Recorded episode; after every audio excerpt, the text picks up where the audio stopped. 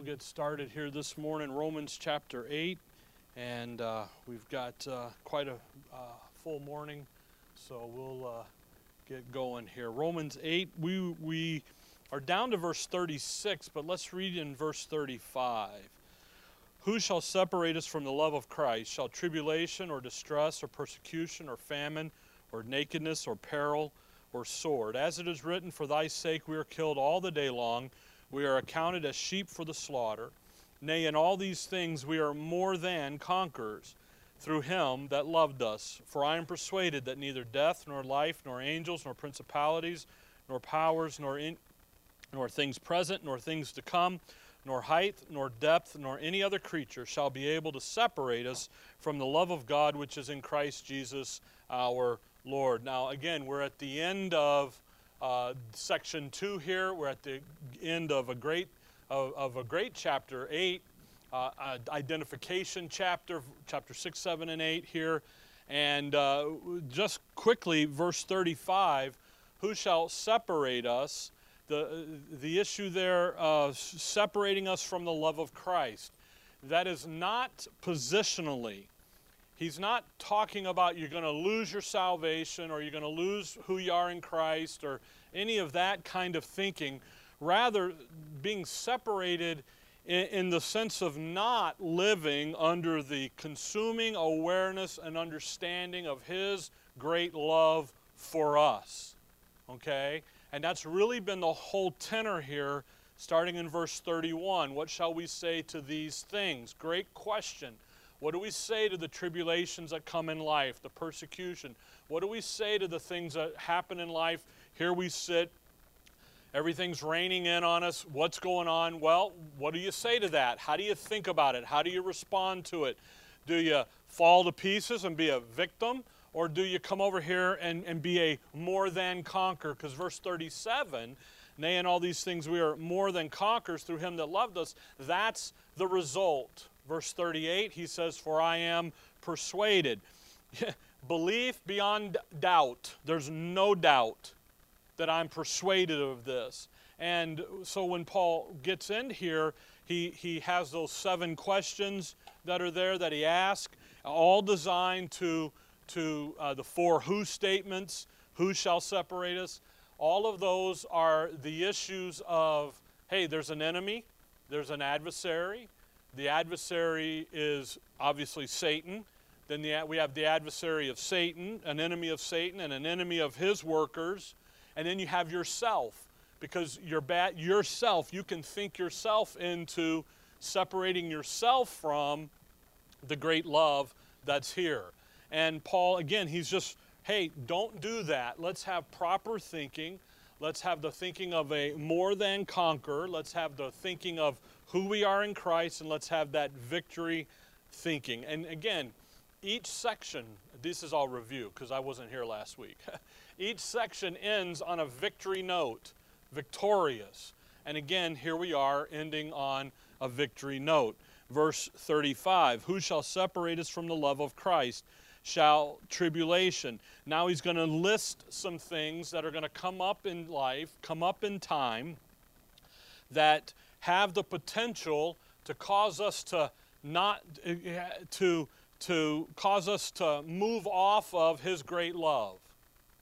So he says, shall tribulation, shall, or distress, or persecution, or famine, or nakedness, or peril, or sword. So you've got this issue, of tribulation, of personal hardships that come up distresses, personal anxieties. You know, we get anxious about stuff.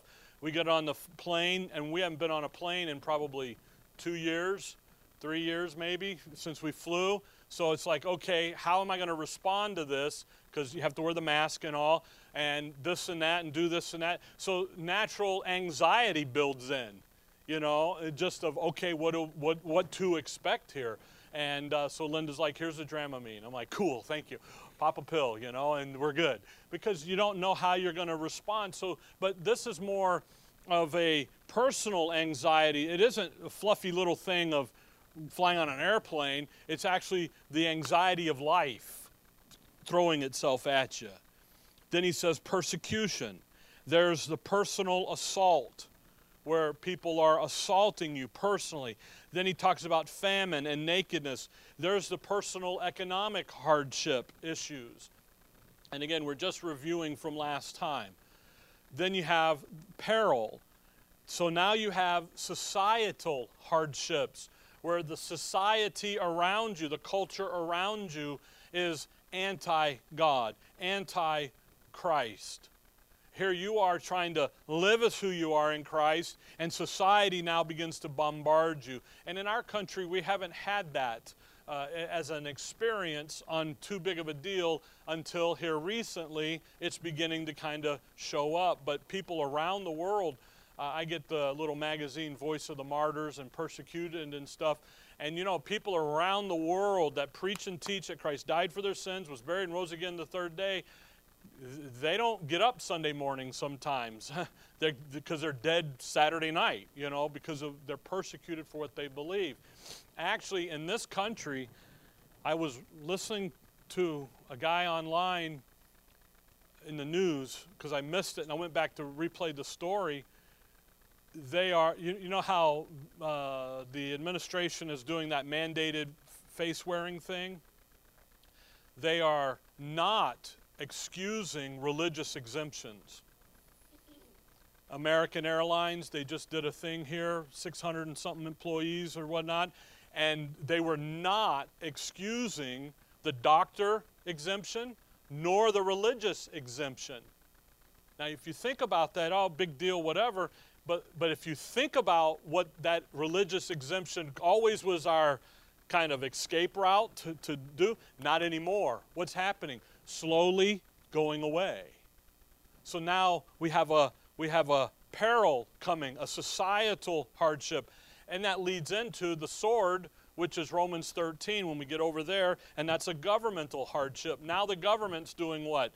No longer doing religion. You can't exempt yourself religiously anymore. Okay? Again, in our country, we've never really seen this until here lately. And again, it's just that shift in our culture. And uh, next hour, hopefully, I can get through the 50 verses I gave you. I knew I'd get a chuckle out of the front row. At the Bible conference, uh, Brian, uh, Brian, Brandon Smith, he's a pastor out of uh, Warren, Michigan. He's like, I can't beat Rick for verses per minute. So, because we were flying through some verses pretty good. So I, he, I told him, I said, I got to go back and count because I know how many, are, and he was like, You are a lot. So I'm like, okay. Anyway, this list here this list can scare you, it can overwhelm you, it can cause you to pause and say, wait a minute, does God really love me? Look at what's going on. The great thing why does bad things happen to good people? Oh, well, why do they happen to you and I? Well, we know what? We know from chapter 8 that we have this connection to the curse creation, the bondage of corruption. But now we're learning in verse 35, really to 39, that we have a persecution about us that is because of our connection to Christ and who we are in Christ. And as we live in society and culture, as we live in our community, as who we are in Christ, guess what's going to come up? Trouble, persecutions, distresses, tribulations. So now again, verse 31, the first question, what shall we say to thee? How do you think about these things? And what Paul's going to drive home here through the whole of the, the, this chapter, starting in verse 18, is we ought to be thinking about this. We ought to be operating based on faith, not fear, not worry, because what do we know? Well, we know that we are the sons of God. We know, verse 24, we have a hope. We know, verse 26, we have a helper. We know, we know this.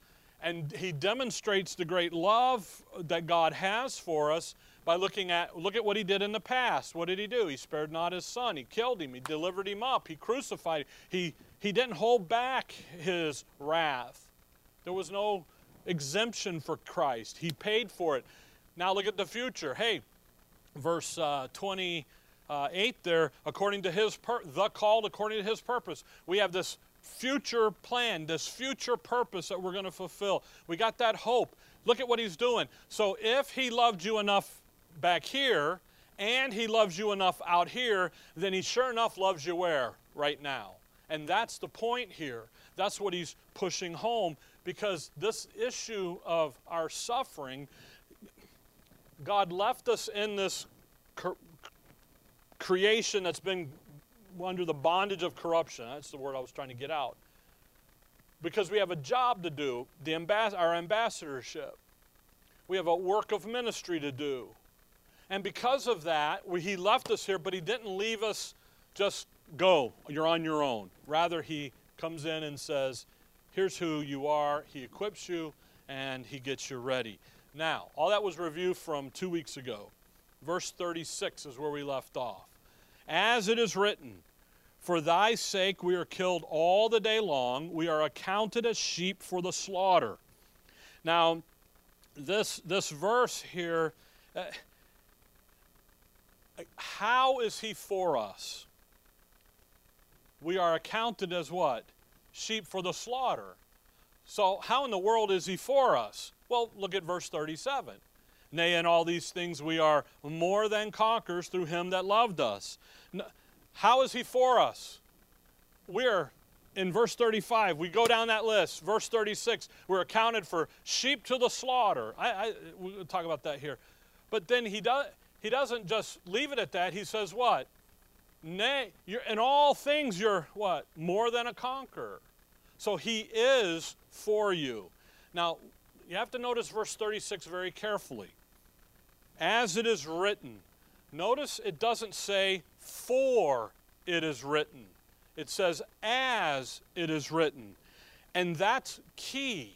It's critical here because that's their, that means for and as are different. If Paul had said, For it is written, then he would be saying that what was written in Psalms 44 is being fulfilled today in time. We don't fulfill Israel's program. We're going to go back to Psalms 44 here in a minute. We have nothing to do with Israel's program, the little flock. So, but it doesn't say that. It says what? As it is written. That as and so, that comparison, contrast, there's a parallel here.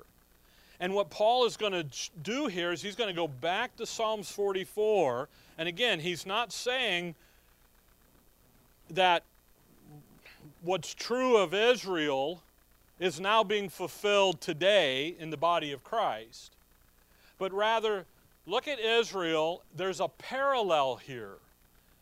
By the way, Paul does this quite often. He will go back he'll pull you and he'll say, Remember 1 Corinthians 10? One of the ignorant brethren statements, thinking about Moses and we're all under the sea, and how you look back and you look at Israel as that, uh, uh, that example of how not to follow the flesh, the lust of the flesh. Look at what they did. You don't do that either.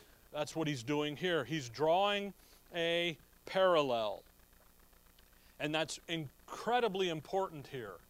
Because if it, again, if it said for, then what is it? It's being fulfilled. In actually, it's been fulfilled in Romans in, in Paul's day. But it isn't. It's an as, it's a parallel. Look at these guys, and then let's pull from the scripture for us. So let's go back to Psalms 44. Because verse 36 is a quote of Psalms 44, verse 22 but we need to go back to Psalms 44, okay? And Psalms 44, if you look here at verse 15, Psalms 44, 15. My confusion is continually before me, and the shame of my face have covered me. Now, Psalms 44 is talking about the little flock. You have the little flock in a state of confusion. You see that? My confusion is continually before me. There's something happening to the little flock that they're not understanding, they're not getting. They're struggling with it. Go back to verse 1. And it's important to kind of catch this. So, verse 1 We have heard with our ears, O God. Our fathers have told us what work thou didst in their days in the times of old. What have they heard? the word and the works of God. How thou didst drive out the heathen with thy hand and plantest them. How thou didst afflict the people and cast them out.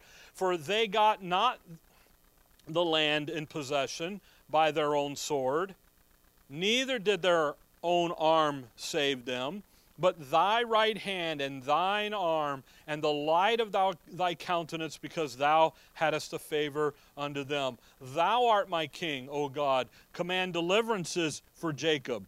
Th- Notice what's happening there.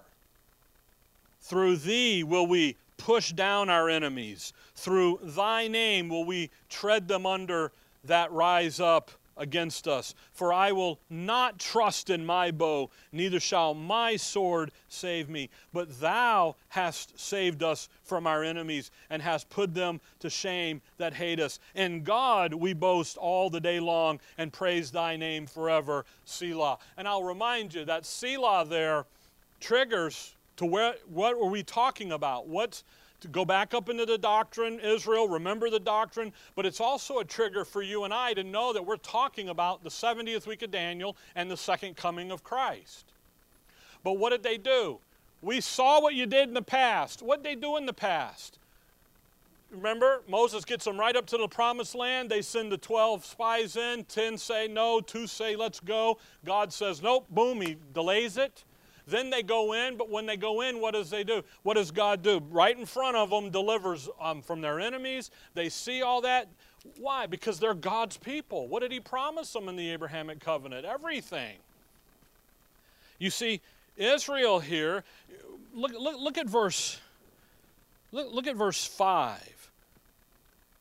Through thee will we push down our enemies. Through thy name will we tread them under that rise up against us. For I will, notice that, not trust in my bow, neither shall my sword. That's the language of faith. They're trusting in the God of Abraham, Isaac, and Jacob. They're trusting in the Word of God.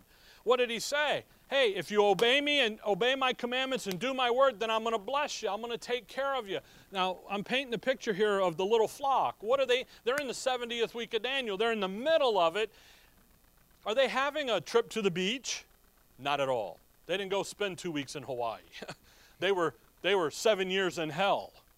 They're persecuted. You go read in Revelation the overcomers and the martyrdom and all that they're going to have to go through. They aren't living a life of ease. They're under trouble, but yet, who are they? They're God's people. And wait a minute, this should not be happening to us. Why is this happening to us? Remember in Uh, in, well, in Isaiah and some of the other prophets, as well as in Revelation, the saints are crying, How long, Lord? How long are you going to let them kill us? How long? When are you going to come back and avenge the blood of your servants? How long? That's where, that's where we're at here. Look at verse 9. But thou hast cast off and put us to shame, and goest not forth with our enemies. Thou makest us armies, sorry, with our armies. I was already in verse 10, sorry. Thou makest us to turn back from the, the enemy, and they which hate us spoil for themselves. God's not with them. Something's going on. What's happening here? Thou hast given us like sheep appointed for meat. Thou hast scattered us among the heathen. Thou sellest thy people for naught, and, do, and dost not increase thy wealth by their price. Thou makest us a reproach to our neighbor, a scorn and a derision to them that are round about us. Thou makest us a byword among the heathen, a shaking of the head among the people. Look at that. They're sheep scattered. The opposite of what God had promised them is what's happening. By the way, when he says us a byword, it's a joke. They're just a joke. They're shaking their heads, you know. What what does the world, when Paul uses this in, in Romans 8, what, does the, what is the world's estimation of you and I? We're fools. They're just sheep for the slaughter. You know, a sheep for the slaughter, uh, sheep have a reputation of being dumb animals, just go wherever they're led. Sheep. They're, what do you mean you guys believe in a dead Jew that hung on a tree, on a cross? What kind of nonsense is that? And they just, what, again, that's the world's perspective. That's what's happening here with these guys. God's people in the past here find themselves in utter confusion and chaos. They're shaking their heads, verse 14. They don't get what's happening. Verse 15, my confusion is continually before me, and the, notice that, shame of my face hath covered me. Shame, as, as they go through the situations and the circumstances here that they're presented with, you know what? They're ashamed. Now, that's bad thinking for them. They should never have thought that, because who are they? They're God's people. They should never be ashamed of that. Yet, what are they? They're ashamed of it.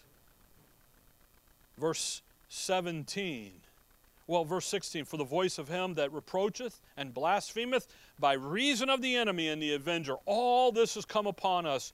Yet have we not forgotten thee, neither have we dealt falsely in thy covenant. No, look at that. All of this is going on, and yet where do they stand? Right where they should be. They don't get what's going on. They're not quite sure. But what did they what what are they doing? they're standing fast. They're calling out to Jehovah. They're calling out to the Messiah, to their deliverer, to their king and saying, "How long you going to how long you waiting on this? Come on back." Verse 18, "Our heart is not turned back, neither have our steps declined from thy way." They're faithful. The language of faith here. Here's a little flock. You know what they're saying? We're faithful. We love you. We believe you. We trust you. We're dependent upon you. But why are we suffering so? Why? And it's beginning to impact their thinking. Now, think about the parallel to you and I. We're in a similar situation, aren't we? We got the Word of God. We know who we are. We love Him. We know He loves us. We depend on Him. He, and we know He values us, yet why in the world am I still going through this nonsense? And you know what? That's bad thinking. It's a wrong thing to be thinking. I, I told you a couple weeks ago that knee jerk reaction is what? Why me, O Lord? What have I ever done? why? Why? What, what, is, what, are, what should we say? Based on Romans 8, I know why, I'm, I know why this is happening. So I can confidently, securely say, He's for me. He loves me. Not a, not a question. Verse 19. Again, uh, just as they fall victim to shame and confusion and ask, Why am I suffering? Does God care for me? Does He love me? You and I fall in the same boat. By, by the way, do you know why? Who's Israel? Man. They're men. They're humanity. Who are we? Same.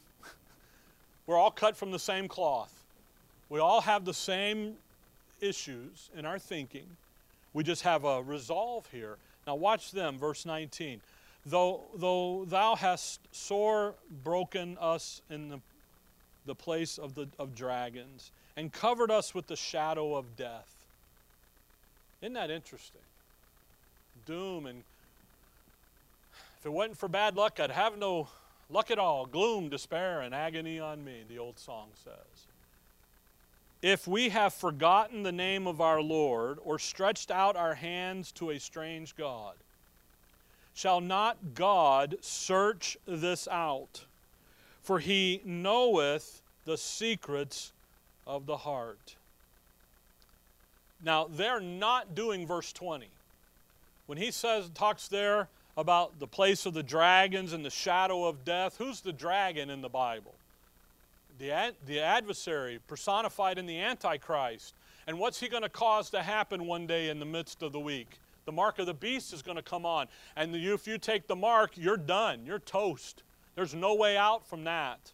That is the sin that's for, those, for these folks. And you know what? He says, We have, if we have forgotten the name of our God or stretched out our hands to a, they hadn't done that. Shall not God search this out? What's he doing? He's searching their hearts In Romans 5 and in Romans 8, what have we learned? God the Father does what? Searches the heart, looking for the mind of the Spirit, the things of the Spirit. Again, a comparison. You see, folks, God is interested in your inner man, not your outer man. Uh, hold on to Psalms here. Run with me to Philippians chapter 2. Just Philippians chapter 2. So just as that little hold on to Psalms 44 though. We're going to come right back. Look at Philippians 2:13. Cuz if you can remember this verse in the midst of the turmoil, it would help you greatly. 2:13 For it is God which worketh What's those next two words? In you both to will and to do of his good pleasure. Where does he work? in you. He ain't working on you. He's working where? In you. For, uh, Psalms 44 21, he knoweth the secrets of the heart. Where's he working? Where's he working in the little flock? In them, in their hearts. Where's he working for you and I? Same place in our hearts. Now look at verse 22 because here's Romans 8. Yea, for thy sake are we killed all the day long we are counted as sheep for the slaughter. The little flock begins to understand what's happening. They begin to understand the, sub, the, the, the horrors of the 70th week of Daniel. They're catching on to it. Why? They got his word. They got Daniel. Daniel knows he's predicted. He says, hey, out there, they're going to have, hey, they got the word. They get back into the Word. They haven't left it. They haven't forgotten it. They haven't forsaken Him. They're just asking the wrong question. It's kind of like when the apostles in Acts 1 ask him, Are you going to start the kingdom up now? Is it time to get the kingdom back? His answer is, No, it's not. It's not for you to know the time. And everybody says, See, they were ignorant, but they were not ignorant of the times. He was reminding, he's reminding them of the delay principle in Israel's history picture, if you will. Because what did they they had a job to do for a year to go do. Now it's time. By the way, verse 23, awake awake why sleepest thou? O Lord, arise, cast us not off forever. Wherefore hidest thou thy face and forgettest our affliction and our notice see the questions? How long where are you, Lord? We haven't forgotten you, don't forget us. You see, this is where we're at in Romans 8. So when you come back to Romans 8, where Paul quotes this passage and pulls out this, we are accounted, uh, as it is written, for thy sake we are killed all the day long. We too understand what's happening today in the dispensation of grace. What's going on? Why are we left here? We are, who are we? We're the sons of God. We're dead to sin. We're dead to the law. We're alive to Christ. We're alive to the Father. We have, we're dead to the sp- flesh. We're alive in the Spirit. The power center is the Spirit. And we have this job to go do. And we have a hope. We have a helper. We have all of this equipping. So we should never ask, why?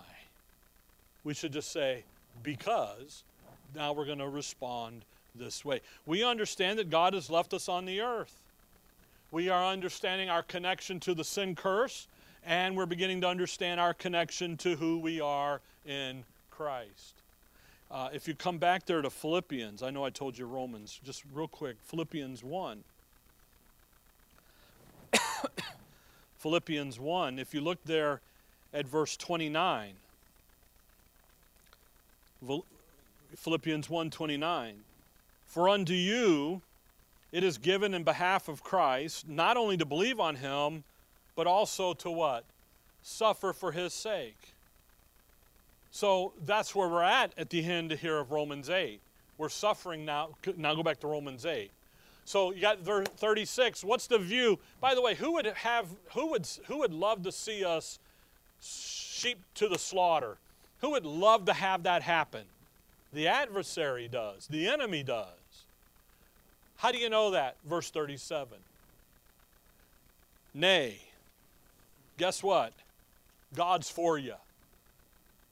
You see all these things, the list in verse 35 and 36 there, all of all those things. You see all that's going on in the chapter, all that we've looked at, 2 Corinthians 4, 1 Corinthians uh, 10, all those things that we've been talking about over, by the way, this is lesson 91, and we're just in chapter 8.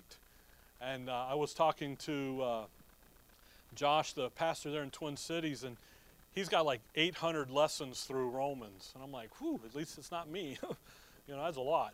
But he does a lot of things in it. But anyway, so all the stuff that we've been looking at, and by the way, we're not even in verse 38 and 39 yet. We'll get there next week. All of that, and nay, and all these things, we are more than conquerors through him that loved us. I love that. Nay. No. You're not sheep for the slaughter. You're a son of God. You're an adult in the family of God. No, the world's perspective is 1 Corinthians 1 foolishness. The preaching of the cross is foolish to them that believe not. It's just stupidity. It's ignorance. What do you mean? You sit on a Sunday morning from 9:30 to 12:30 studying your Bible. What do you mean you read the Bible? what did you mean you went and just spent a weekend in Minnesota of all places? What are you talking about? No, nay, in all these things we are not just conquerors. A, a conquer is to be to be a conqueror is to bring an end to the ad, adversity. Okay? To conquer it means it's done, it's over. But now God is saying to not only we're not it's not about bringing an end to the adversity because adversity doesn't end until what? Death or the resurrection okay? But rather, you're a more than conqueror. You're a super conqueror. So you're not just win- yesterday football game. Alabama conquered Ole, uh, Ole Miss. Arizona State conquered UCLA. Yeah.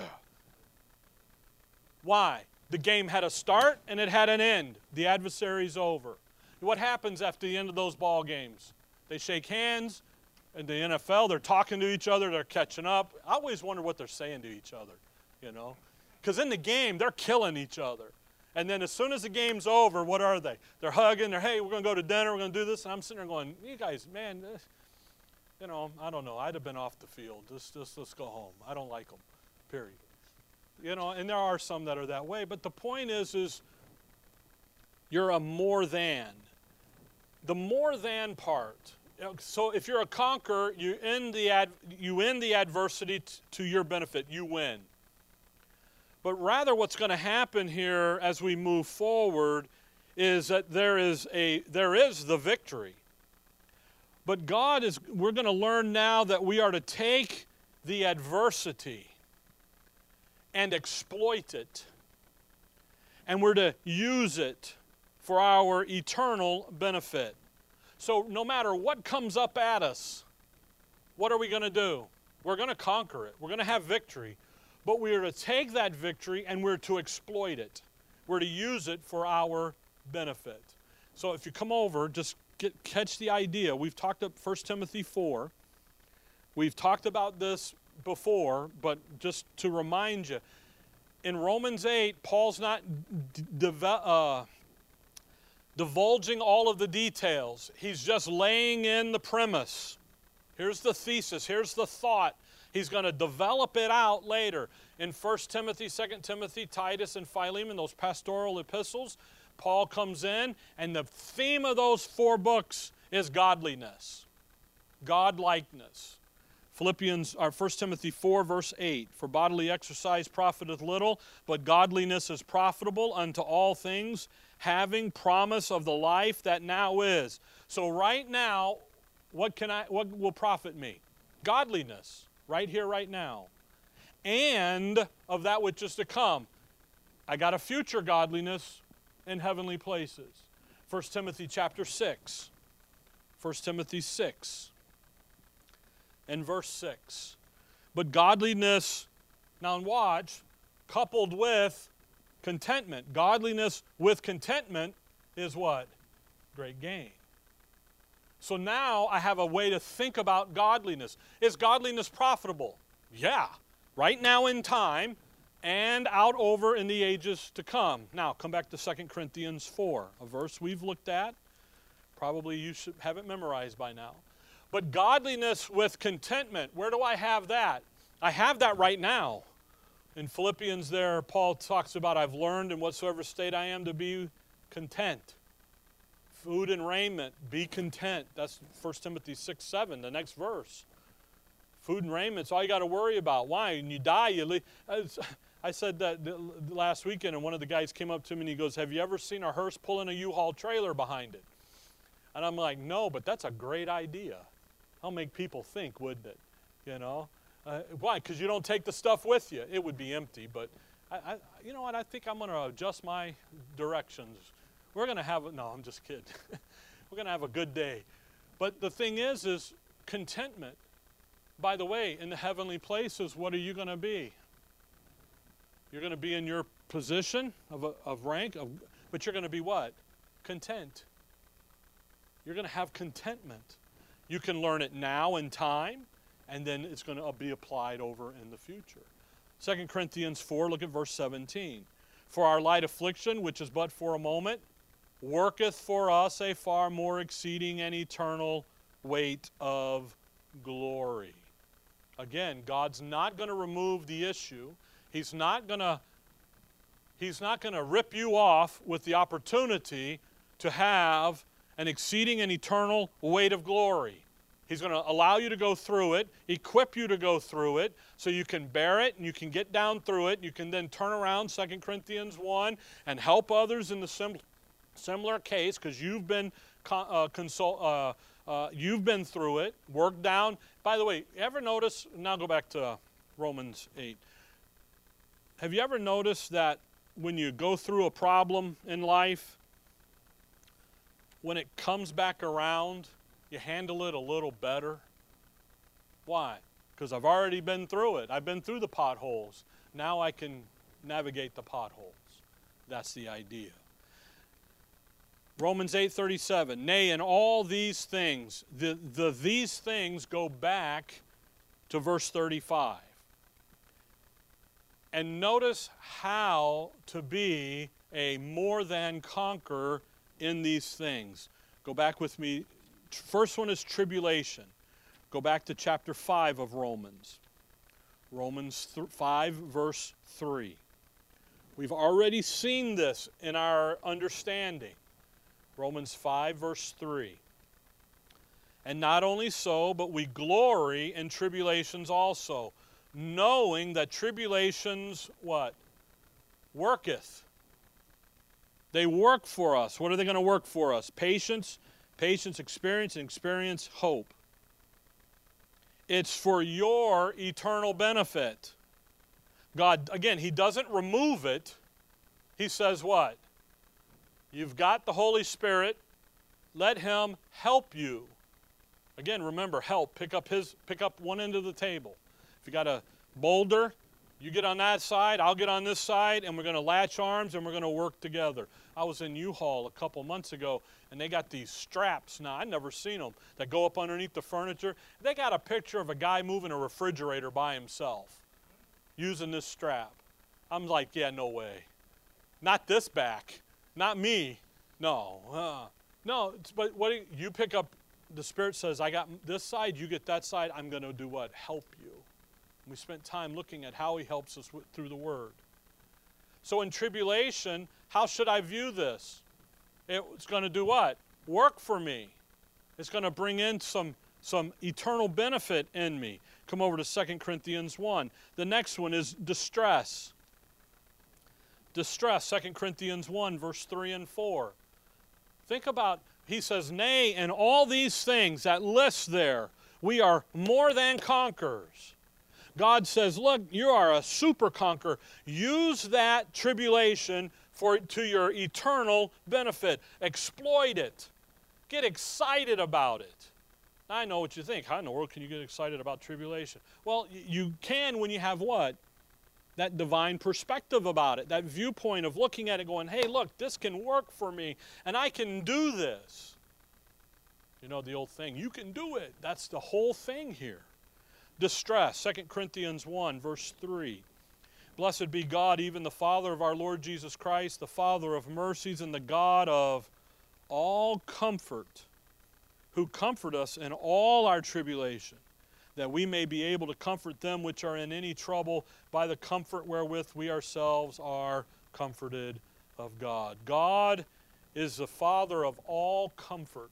Paul goes on down and talks about how he had the sentence of death and near death, and yet he was what? Comforted through it so that he can then come and comfort us. You see, we're to view life as a what? As that super conqueror, a more than conqueror. Uh, come over to Roman, back to Romans 12. Persecution, that uh, personal anxiety uh, that comes to us. Uh, I'm, I'm sorry, the personal assault. Distress was the anxiety. Romans 12. Romans 12. In Romans 12 through 16, the last section, Paul brings out here, okay, you got all the doctrine, the first 11 chapters. Now you have a reasonable service to go do. And when you go do that reasonable service, it's going to be in this realm. And he begins to lay out our relationship with other believers, our relationship with the world, our relationship with the government, our relationship with uh, uh, our neighbor, our relationship with the weaker brother. And he began, so when you think about having a reasonable service, it isn't the mission field. Sorry. Now, nothing wrong with the mission field. Good deal. But that's not, your reasonable service is where? Where you live, where your family is, where your job is, the community you're in, if you're retired and so forth. You got, where, where are you? There's your reasonable service. So he talks here in verse 17 recompense to no man, evil for evil, provide things honest in the sight of all men. So now he's talking about our relationship with who? All men. Not just a specific group, but with everybody. If it be possible, as much as lieth in you, live peaceably with all men. Dearly beloved, avenge not yourselves, but rather give place unto wrath. For it is written, Vengeance is mine, I will repay, saith the Lord. Therefore, if thine enemy hunger, again, thine enemy, you've got personal assault, you've got the persecution, you've got, you've got an attack happening here. What are we to do? Verse 20. Therefore, if thine enemy hunger, feed him. If he thirst, give him drink. For in so doing thou shalt heap coals of fire on his head. Be not overcome of evil, but overcome evil with good. Isn't that interesting? What are we to do? We're to love them. Not don't hate them, love them. Christ would have all men get saved. By the way, if he's your enemy and he's unsaved, which is the connotation here, then he gets saved, what does he become? a brother or a sister in Christ. So he's no longer your what? Your enemy. Your viewpoint changes, you see. So now you don't need all the other, you just need to do what? How the, have that more than conquer perspective. I can turn this, I can exploit this to my eternal benefit. I can love them. Don't hate them. God says what? Love them. You know, that's why when we talk about evangelism, I always tell you, always ask that question Has anyone ever loved you enough to ask you if you were to die today, where would you spend eternity? Because, has anyone ever what? Loved you enough? Okay? Come over to Philippians 4. The famine and the nakedness, that economic peril, that economic hardship. And you know, this is becoming more and more an issue here. Of late. If you think about in our society with what has happened over the last year, two years now, economic and personal economic hardship is a is a key. It's a big one, you know. And now with all the uh, job mandate things coming down the pipe and everything, it's going to just get worse. And when that happens, well, what should my response be? How should I handle this? Well, Philippians 4, verse 10. Paul says, But I rejoiced in the Lord greatly that now at the last your care of me hath flourished. Again, look that, flourished what? Again. They have been trying to take care of Paul since day one. Down in verse 15, now you Philippians know also that in the beginning of the gospel, when I departed from Macedonia, no church communicated with me as concerning giving and receiving, but ye only. For even in Thessalonica you sent once and again unto my necessities. You know what they're doing? They're taking care of the preacher. He's important. Now, he's their apostle in those cases. He actually uses them to the Corinthians to shame them. These guys are in deep poverty. You look over there in, in, in Corinthians, when in 1 Corinthians uh, 16 and so forth, when he talks about the collection of the for the poor saints and stuff, and, and, and, and in 2 Corinthians uh, 9 and 8 and 9 there, when he talks about this, and he uses the Philippians, those in Macedonia, as a, as a hey man, they're in deep poverty. They're having, a, but yet what did they do? They sent a love offering. They sent to his necessities. They sent a care box. They were taking care of things. Now, look at verse 10. But ye lacked opportunity. Verse 11, I'm sorry. Not that I speak in respect of want. That's very careful how Paul says that. Paul says, I'm not begging. I'm not out here asking for a handout. By the way, he says that in verse 17, not because I desired a gift, but I desired fruit that may abound to your account. You see that? He goes, I wasn't out here asking. I'm not raising money for a trip. Verse 11, for I have what?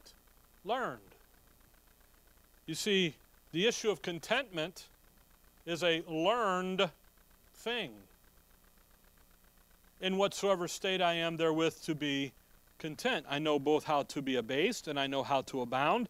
Everywhere in all things I am instructed both to be full and to be hungry, both to abound and to suffer need. Notice that. I can you can do this. You can take famine and nakedness, per, economic hardships and you can turn it. And you turn it by having the proper mindset through who you are in Christ. That you have all the riches you're going to ever need, all the wealth in Him. So you look over here and you say, you know what? I have been instructed. I have learned to do what? Know that when I die or the Lord comes back and takes resurrection day happens, that that stuff is sticking here, you know. It ain't going, it's not going with me. You know, the old bumper sticker, he with the most things at the end wins. Well, he doesn't. He loses all of it. But things are nice, aren't they? yeah, they are. Okay? It, by the way, Paul, 1 Timothy 6, he says that God has freely given us all things to richly enjoy. He's not talking about having things, he's talking about what consumes you, what is consuming your thought process. Then the last uh, thing in that list is peril and sword. And come back to Romans 13. The sword, peril, society, culture, and the sword the sword is a reference to government and to the government oppression. And in Romans 13, the first seven verses, Paul deals with how our mindset should be toward government. If you look at verse 1, let every soul be subject unto the higher powers. You see that word soul? Romans 13, 1. This is an inner man issue. This is an issue of your heart. This is an issue of your thinking process, your evaluating of the facts, and, and how you think down through something. This is not an issue for your emotions. Now, in the political world, it's all emotion based. You look at stuff, I, you know, my Facebook, I try to keep it for my truck redo and light things and re- but you know it still pops up and i have friends and so forth and you know what they are completely operating out of emotion. Oh no i'm not rick. I, I, i've been through a conversation or two with someone. No this is the facts. I go yeah what about these facts? And i produce some things that are contrary to what they said. I said so now what do we do? Now we based on what? How we feel about this. Well, I'm not going to have the government tell me what to do. Well, I am. Okay, now what do we do? We, we have a stalemate, don't we? So now the emotion is going to take in.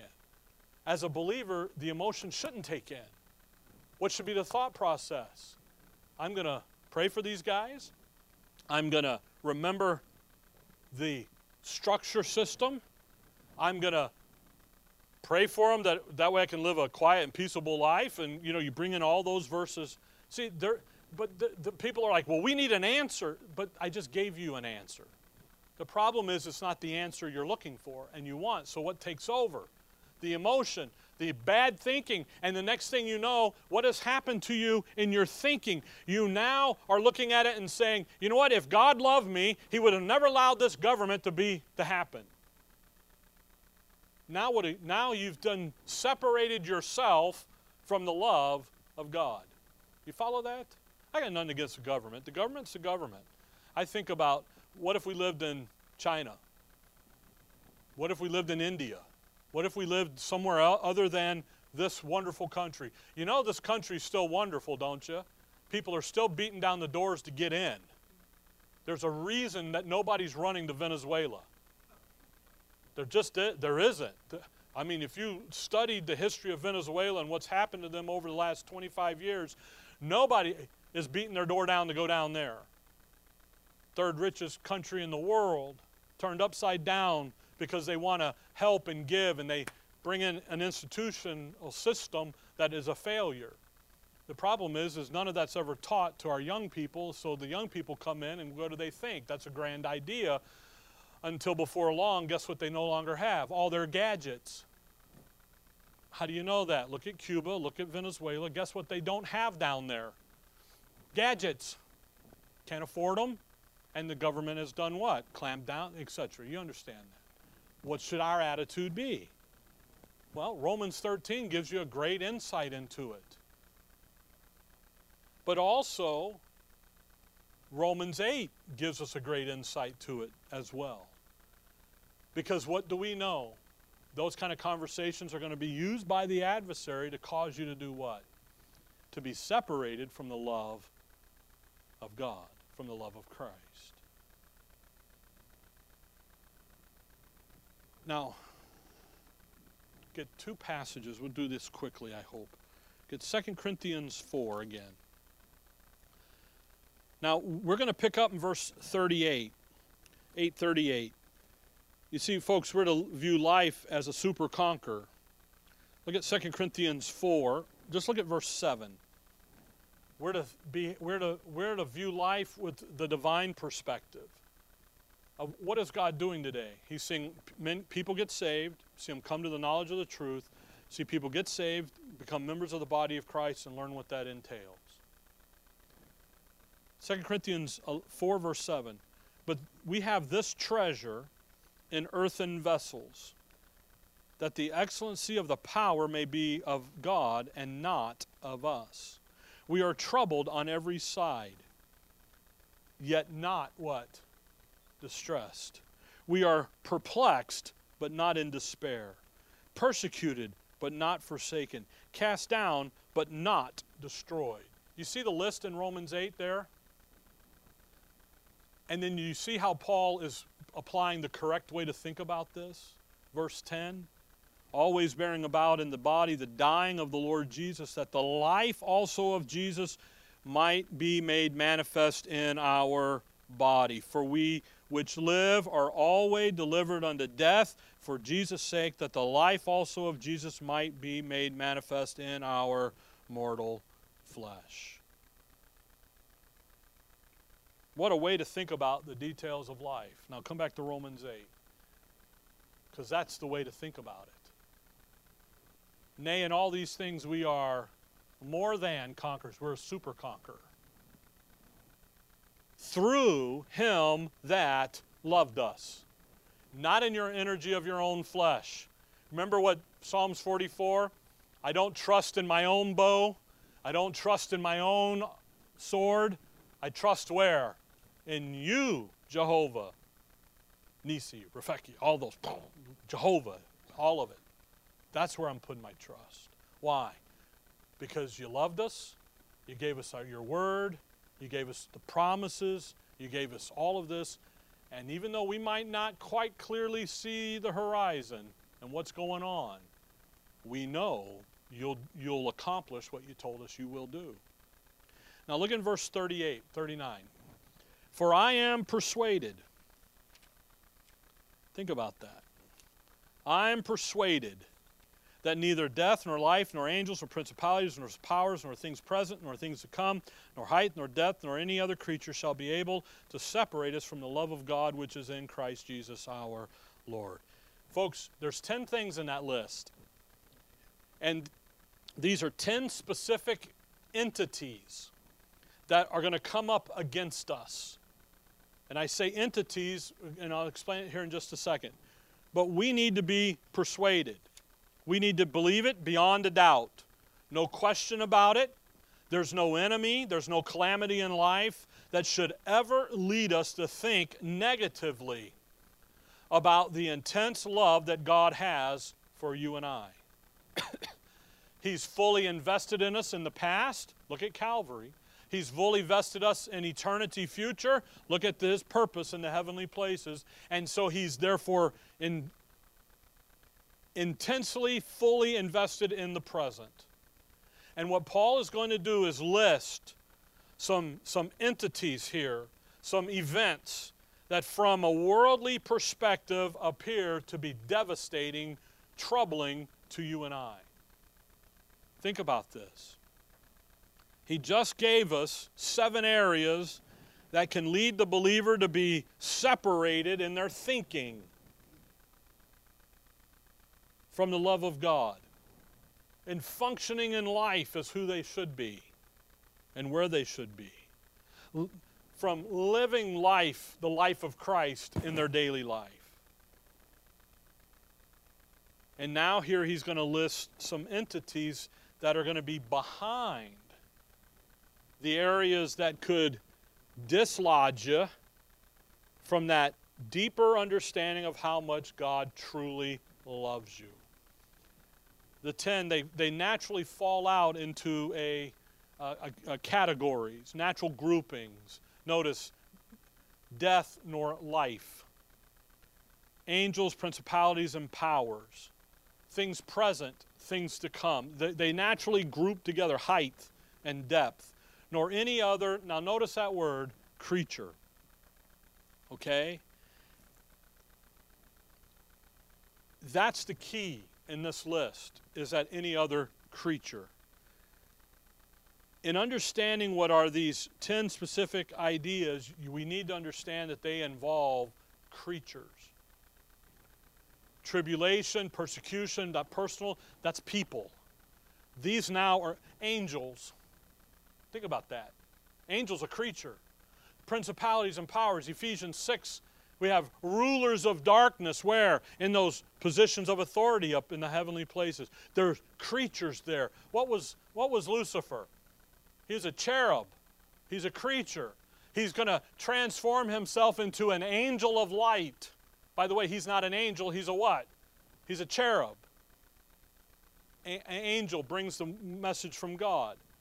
What is Lucifer looking at you doing? I have a message from God for you. Just a wrong message. Follow that? So when we get into this, the list here are entities with creatures operating in these areas. And uh, again, the time's up, the, the hour's up. But we'll get into all that next time, kind of bring Romans 8 to an end, maybe. I don't know. We'll see. Okay? But the issue here is nothing can separate you. I let me just say it this way nothing should ever in your thinking cause you to doubt God's intense, deep love for you. You should never look at something and say, Why me, Lord? Why don't you love me? Because obviously He what? He loves you. We just have some bad thinking. We have that knee jerk reaction of me. Why me? That thing in Psalms 44 is very instructive. I, we don't trust in ourselves. That little flock, they had it. They understood it. Okay? All right. Dear Heavenly Father, we thank you for the morning, Lord. We thank you for your word. And above all, Lord, we thank you for who we are in your Son, for the instructions here in Romans 8 and the identification of that, and just your great love for us. In your name we pray. Amen. All right.